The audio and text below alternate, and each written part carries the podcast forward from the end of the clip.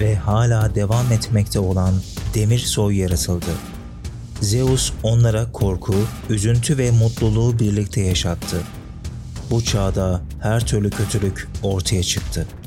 Dünyada kalan tanrıların çoğu yeryüzünü terk etti. İyi dinlemeler.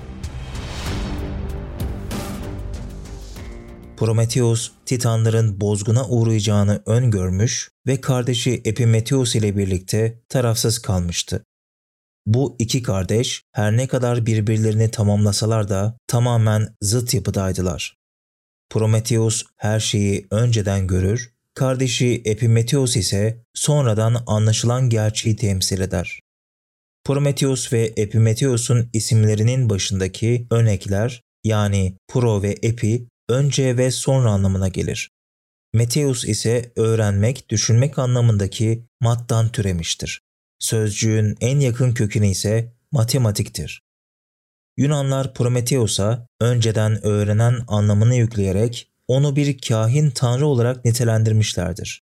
Epimetheus'a ise yaptığını düşünen anlamını yükleyip onu da bir düşün tanrısı olarak kabul etmişlerdir. Bu bağlamda Epimetheus bir iş yaptıktan sonra ben ne yaptım diye düşünen kişi anlamına gelir. Bir başka deyişle Prometheus zamanın ötesindedir. Bilmek açısından bugün ile yarın onun için birdir. Sadece yarın henüz gerçekleşmemiştir.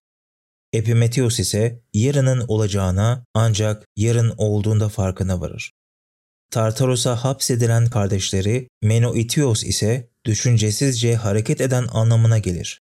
Zeus tarafından gök kubbeyi taşıma cezası verilen diğer kardeş Atlas ise tartan, tutan, taşıyan anlamlarına gelir. Hatta tıpta kafatasını taşıyan ilk omura da Atlas adı verilmiştir. Aslında bakarsanız o omur da bir nevi insan bedeninin gök kubbesini taşımaktadır. Titanlarla savaşta tarafsız kalanlar arasında olan Prometheus ve kardeşi Epimetheus Zeus tarafından affedildi. Fakat Prometheus bir kardeşi Atlas'a gök kubbeyi sonsuza kadar taşıma cezası veren, diğer kardeşi Menoitos'u ise yıldırımlarıyla yerin en dibine gönderen Zeus'a ve diğer tanrılara karşı içinde büyük bir kin ve öfke besliyordu. Prometheus'un aklında bir planı vardı kardeşi Epimetheus'la birlikte Zeus'un yanına gitti ve ondan yeni ve daha iyi bir insan soyu yaratmak için izin istedi. Her şeyden habersiz olan Zeus bu isteği kabul etti. Fakat Prometheus'un aklında tanrıları inkar edecek, onları hiçe sayacak ve işleyecekleri kötülüklerle en vahşi hayvanlara bile taş çıkartacak, dünyanın başına bela olacak bir mahluk yaratmak vardı. Yani demir soyu. Prometheus ne kadar zeki ve kurnazsa kardeşi de aksine zeka yönünden o kadar acizdi. Öyle ki insan yaratılmadan önce en değerli armağanları hayvanlara dağıttı. Kuvveti, cesareti, kurnazlığı, kürkleri, kanatları ve daha birçok şeyi. Yaptığı hatanın farkına varan Epimetheus durumu kardeşine anlattı. Prometheus bu duruma çok öfkelendi. Fakat yoluna devam etmeliydi ve Prometheus insanı balçık ve kendi gözyaşlarıyla yoğurdu. Onlara tanrıların şeklini verdi. Tanrılar arasındaki tek arkadaşı Athena, Prometheus'un esirine hayran kaldı ve insana canlansın diye yaşam soluğunu yani ruhundan üfledi. Bir başka deyişle Prometheus, insanın yalnızca yapıcısıdır. Onu yalnızca biçimlendiren kişidir insana hayatı ve ruhu bilgi tanrıça Athena vermiştir. Yaratılan bu insanlar mutlu mesut yaşamlarını sürdürüyorlardı fakat keyiflerine çok düşkünlerdi. Öyle ki tanrılar umurlarında bile değildi. Zeus bu durumdan dolayı insanları uyarmasına karşın insanlar kendi kendilerine yetebildiklerini söylediler. Bunun üzerine Zeus gören gözü kör edecek parlaklıkta olan hançeriyle insanların ruhlarını ikiye ayırdı ve dünyanın dört bir yanına dağıttı. Böylelikle insanlar ruhlarının diğer parçasından ayrı yaşamakla ve yaşamları boyunca ruh eşlerini aramakla lanetlendiler. Zeus insanların yaşam sürelerini 25 yıl olarak belirledi. Fakat zaten cezaların en büyüğüne mahkum olan insanlar bu süreyi yetersiz gördü. Ömürlerinin yarısının uykuyla geçeceğini ve çocukluk dönemini de çıkarınca olgun olarak yaşayacakları sürenin kalmayacağını söyleyerek sızlandılar. O sırada yakınlarda gördükleri tırtıl, kelebek, tavus kuşu, at, tilki ve maymunu işaret ederek onların ömürlerinden kendi ömürlerine eklenmesini istediler. Zeus ise bu durumun hayvanlara haksızlık olacağını düşünüp insanların hayatının belli dönemlerinde o hayvanlar gibi yaşamalarını şart koşarak ömürlerini uzattı. Böylece yeni doğan her insan bebeklik döneminde tırtıl gibi yerde sürünmeye başladı. Yani emeklemeye. Çocukluk döneminde ise kelebek gibi oradan oraya neşe içinde koştu. Gençliğinde ise tavus kuşu gibi gururlu kibirli oldu. Her şeyi bildiğini düşünerek. Yetişkin hale geldiğinde ise bir at gibi hayatın yükünü çekmeye başladı. Kırkından sonra ise olgunlaşmaya, tilki gibi kurnazlaşmaya ve 50 yaşından sonra da maymun gibi çirkinleşmeye başladı. Prometheus insanı yaratmıştı. Fakat insan çıplaktı, korumasızdı. Doğduğu günden itibaren acıları, üzüntüleri ve bitmek bilmeyen ihtiyaçları vardı. İlk insanlar yabani meyveler, kanlı etlerle besleniyor ve karanlık oyuklarda mağaralarda yaşıyorlardı. İşte o zaman yarattıklarına sahip çıktı Prometheus. Bilge tanrıça Athena'dan uygar bir yaşam için ne gerekliyse öğrendi ve öğrendiği her şeyi insanlara sundu. Onlara yıldızları öğretti. Onların hareketlerini, sayı saymayı, harfleri yazmayı öğretti. Hayvanları kanılara bağlamayı, onları kullanmayı, atlara gem vurmayı, arabalar yapıp gemiler inşa etmeyi öğretti. Hatta hasta olduklarında ne yapacaklarını bilmeyen insanlara ilaçlar, merhemler yapmayı öğretti. İşaretleri, falcılığı, rüyaları tabir etmeyi ve madenleri işletmeyi öğretti. Böylelikle o güne kadar sadece tanrıların elinde bulunan yaratıcılık gücü insanlara da geçti. Bir zaman sonra insan kendi gücünün farkına varmaya başlayınca tanrılara karşı isyankar davranışlar sergilediler. Onlara isterse tapıyor, isterse hiçe sayıyorlardı. Tanrılar insan elinde oyuncak olmuştu ve asıl tanrı yani yaratıcı insanın kendisi olmuştu. Prometheus yaptıklarıyla adeta otoriteye darbe vurmuştu. Bir süre sonra tanrılar insanların başlarına gelecek felaketlerden onları korumak, gözetmek ve onlara bir şans daha tanıma karşılığında onlardan tapınma ve saygı talep ettiler. İnsanların haklarına karar vermek için bir gün ayarlandı. Bu görüşmeye Prometheus, tanrıların insanlara çok fazla görev yüklememeleri için insanları savunmak için katıldı. Görüşme esnasında Zeus, insanoğlunun beslenmek için öldürdüğü her hayvanın bir parçasını tanrılara vermelerini isteyince ölümsüz bir tanrının insanların yemeğine ortak olma çabasına sinirlenen Prometheus, kurnazlığını kullanarak tanrılara oyun oynamak istedi. Ve böylelikle insanlar adına büyük bir boğa kesti. Zeus, tanrılar ve insanlar arasında sonsuz hüküm yerine geçecek olan payların dağıtılması için ona izin verdi. Bunun sonucunda kesilen hayvandan tanrıların alacağı ve insanların alacağı paylar sonsuza kadar değişmeksizin belirlenmiş olacaktı. Prometheus öncelikle boğanın derisini yüzdü. Kemikleri üzerinde hiç et kalmayacak şekilde sıyırdı ve bir yere topladı. Üstünü iştah açıcı yağlarla kapladı. Bunu bir pay olarak kenara ayırdı. Sonra ikinci payı hazırlamaya başladı hayvanda yenilebilecek bütün kısımları ayırdı ve üzerini hayvanın işkembesiyle örtüp kötü görünümlü sıvılarla kapladı. İkinci payı da hazır ettikten sonra iki payı da Zeus'un önüne getirdi. Biri tanrılara, diğeri insanlara bahşedilecekti. Zeus, Prometheus'un kurnazlığının farkına vardı ama yine de durumdan haberdar değilmiş gibi Prometheus diye seslendi işkembeyle örtülü kötü görünümlü payı göstererek insanlar için ne kadar adaletsiz bir dağıtım yaptın sen böyle dedi. Prometheus kurnazlığının işe yaradığını düşündü. Saygıdeğer Zeus, tanrılar kralı. Bu iki paydan hangisine layıksa tanrılar onu seç. Zeus öfkelense de belli etmiyordu. Güzel yağlarla gizlenmiş kemikli payı seçti ve açtığında kemikler ortaya çıkınca sanki aldatmacayı yeni fark etmiş gibi yüzünü Prometheus'a döndü. Görüyorum ki aldatmacalarından ve şu yarattığın mahlukları korumaktan vazgeçmemişsin, dedi. Bundan böyle insanlar her kurban verdiklerinde etleri pişirip yiyecekler ve kemikleri yağlarla kaplayıp yakacaklardı. Kemikten yükselen dumanlar Tanrı katına kadar çıkacak ve bu Tanrıların payı olacaktı. Daha sonrasında Tanrılar Kralı Zeus, Prometheus'tan bunun intikamını almak için onun çok sevdiği yaratıklardan yani insanlardan ateşi esirgedi. Artık insanlar avladıkları hayvanların etlerini pişiremeyecek ve geceleri tamamen karanlığa esir olacaklardı. Bu durum insanlar için bir felaket olsa da Zeus bu durumdan oldukça hoşnuttu. İnsanların karanlıkta kalmalarına dayanamayan Prometheus, bir süre sonra içi oyulmuş yanıcı sıvılarla kaplanmış bastonuyla gizlice Olimpos'a tanrı katına tırmandı. Şüpheleri üzerine çekmeden Zeus'un ateşinden bir ateş tohumu çalıp bastonun içine yerleştirdi ve baston içten içe yanmaya başladı. Prometheus bastonuyla birlikte yeryüzüne indi. İnsanların arasına sanki oradan geçmekte olan bir yolcu gibi karıştı.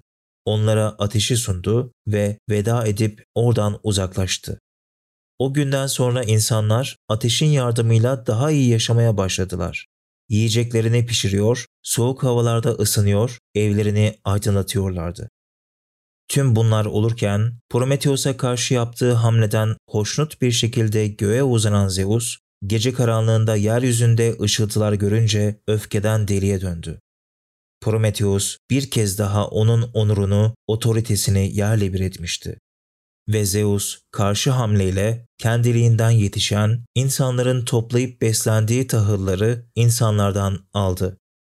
Prometheus nasıl ki ateş tohumunu bastonuna gizleyip insanlara getirdiyse, insanlar da buğday ve arpa tohumlarını toprağa ekmek zorunda kaldılar.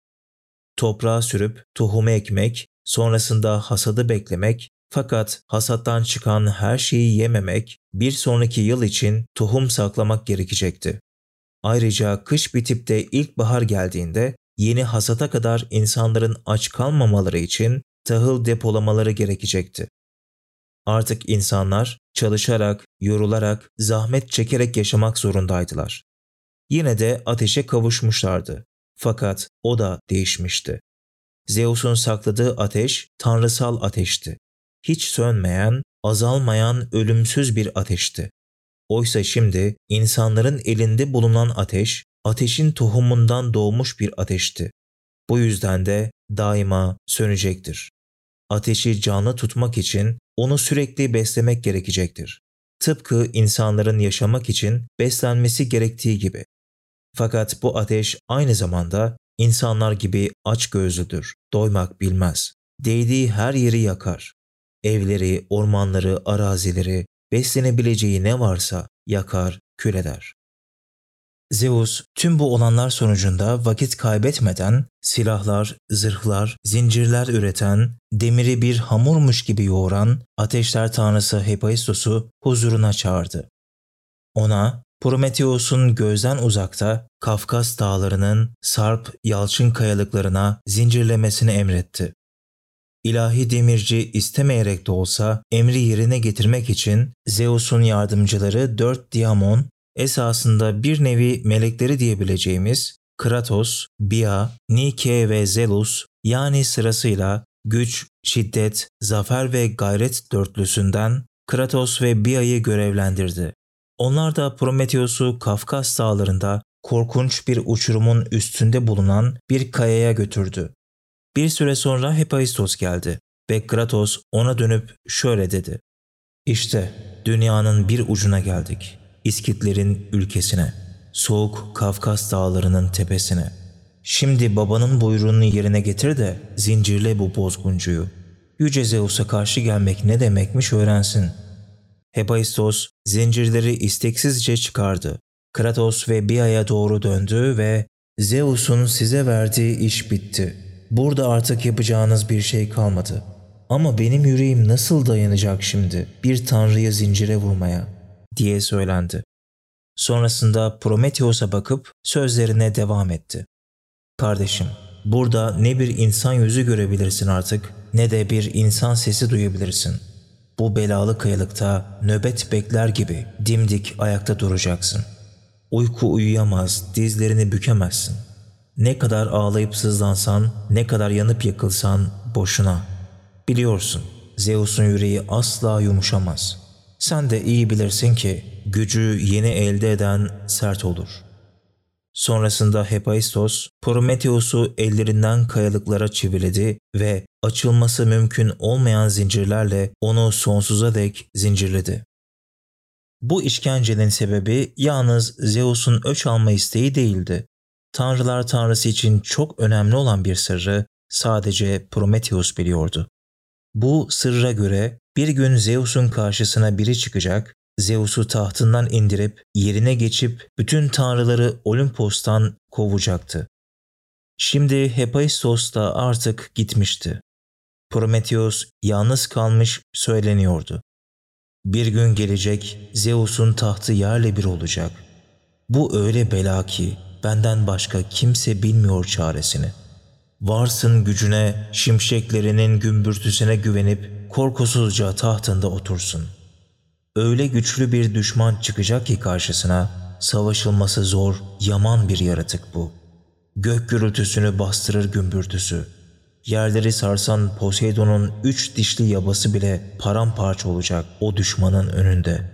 İşte Zeus o gün kralla köle arasındaki farkı anlayacak. Her şeyi göze aldım. Böyle sözler etmekten korkmuyorum. İsteyen tapınsın, yalvarsın, yaltaklansın Zeus'a. Ama o benim umurumda bile değil. Ne isterse yapsın. Nasılsa göklerdeki saltanatı uzun sürmeyecek.'' Prometheus'un söyledikleri göklerde yankılanmıştı. Zeus hemen vakit kaybetmeden habercisi Hermes'i Prometheus'a yolladı. Onu tahtından edecek olanı öğrenmek istiyordu. Prometheus Hermes'in yaklaştığını gördü. Bakın Zeus'un habercisi karşımda. Genç efendimizin uşağı gelmiş. Belli ki yeni şeyler öğreneceğiz.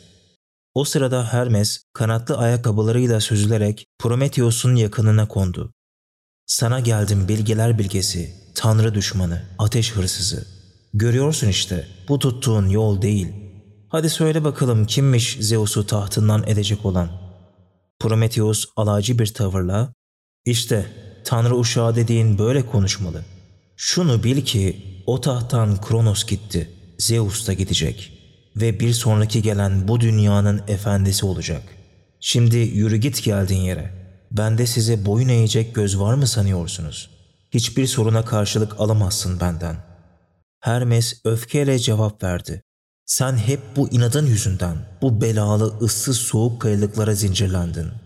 Prometheus alaycı tavrını devam ettirerek benim halim senin köleliğinden iyidir. Bunu hala anlayamadın mı? Hermes Prometheus'un dediklerine akıl sır erdiremez. Bir kayalığa oturup söze girer. Ne yani? Bu kayalıklarda böylece sefil bir halde zincirlenmiş olmak daha mı iyi Zeus babamızın habercisi olmaktan? Bir düşün ne kasırgalar kopar, neler gelir başına. Önce Zeus'un kanatlı köpeği, kanla kızıllaşmış o kartal gelir. Öfkeyle karaciğerine dedikler. Sonra babam yıldırımlarıyla, şimşekleriyle paramparça eder bu sarp kayalığı. Taşların bağrına gömülür kalırsın. Uzun zaman gün ışığını göremezsin.'' Bil ki bu işkencenin sonu da gelmez. Düşün taşın, bu söylediklerim boş bir tehdit değil. Nasıl desem Prometheus, öyle sözler ediyorsun ki sanki başına gelenler hoşuna gidiyor gibi. Prometheus öfkelenir. Hoşuma gitmek mi? Benim bu durumum ancak düşmanlarımın hoşuna gider. Sen de onlardan birisin Hermes. Bütün tanrılar gibi sen de benim düşmanımsın. İyilik ettim, kötülük gördüm hepsinden. Ama her şeyi zaman gösterecek.'' Zeus o zamana dek dilediği kötülüğe, kurnazlığa başvursun. Üstüme yıldırımlarını salsın. Yine de onu tahtından atacak olanın adını söyletemez bana. ağzımdan tek bir kelime alamazsınız. Şimdi git, git de yaltaklan Zeus'a. Hiçbir şey konuşturamıyordu Prometheus'u. Gövdesi bağlıydı ama ruhu özgürdü. Çektiği acı haksızdı. Bu ceza yetmezmiş gibi Hermes'in o bahsettiği ceza da uygulandı. Her sabah o kartal geldi, Prometheus'un ciğerini yedi.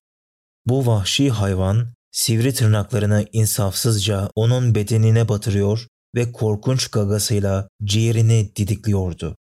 Gün boyu Prometheus'un ciğerini yiyor ve ciğer sabaha kadar eski haline geliyordu. Prometheus her gün çaresizce o kana bulanmış kartalı bekliyordu. O ciğer hiç bitmeyecek, cezası sonlanmayacaktı. Ateş getirenin cezası buydu. Yıllar sonra nehir tanrısı Inakos'un kızı Io onu gördüğünde şaşırmıştı. Prometheus'un başı dikti. O halde bile boyun eğmiyordu. Çilesine katlanamayıp ölmeyi arzulayan Io'ya şöyle dedi. Ben başıma gelecek olanı biliyordum. Bile bile, isteye isteye yaptım. Ben çileme gururla katlanıyorum. Öyle görünüyor ki sen benim yerimde olsan bu acılara hiç katlanamazdın. Görüyorsun işte, kader benim ölmeme de izin vermiyor. Oysa beni ancak ölüm kurtarabilirdi. Ama işte Zeus tahtından düşmedikçe işkencelerimin sonu yok. Sözünü sakınmıyorsun dedi Io. Dilin fazla özgür. Prometheus acı içinde gülümseyerek Tanrıların hepsi bu düzeni benimsedi. Zeus'un buyruklarını isteyerek ya da istemeyerek yerine getiriyorlar. Ben bir köle gibi zincire vurulmuş olabilirim. Fakat gücü yüce olanlar arasında tek baş kaldıran ben oldum. Diğer tanrılar gibi zihnim zincirlenmedi. Düşüncelerim çivilenmedi buyruklara. Uzaktan bakan Zeus'tan başkasının özgür olmadığını söyler. Oysa baksana ben kendi canıma bile kıyamıyorum. Kımıldayamıyorum bile. Sonsuz işkenceler içindeyim ve tamamen tutsağım. Fakat yine de özgürüm kıyamet kopsa da. Prometheus sadece insanlar arasında değil, daha birçok yaratık tarafından da sevilip sayılıyordu. Öyle ki Centaur olarak da bilinen yarı at yarı insan türünün en bilgesi ve en yeteneklisi olan Keiron, Prometheus ile yer değiştirmeyi ve onun uğrunda ölmeyi istemiştir. Bazılarına göre ise Prometheus'un durumuna çok üzülen Herakles yani Herkül, Kartal'ı öldürüp Prometheus'u kurtarmıştır. Herakles'in bunu yapmasını Zeus'un istediği de söylenir. Her ne olduysa oldu. Nihayetinde Prometheus sonuna kadar dayanmış, Zeus'a boyun eğmemiştir. Antik Yunan'dan bugüne kadar haksızlığa baş kaldıran bir varlık olarak sevilmiş, sayılmıştır. Atlas, Menoitios, Prometheus ve Epimetheus. Bu dört kardeşin de kaderi tüyler ürperticidir. Zeus Atlas'ı dünyanın ucuna dikip gök kubbesini omuzlarına yükler. Menoitios'u ise yıldırımla çarparak yerin dibine kapatır.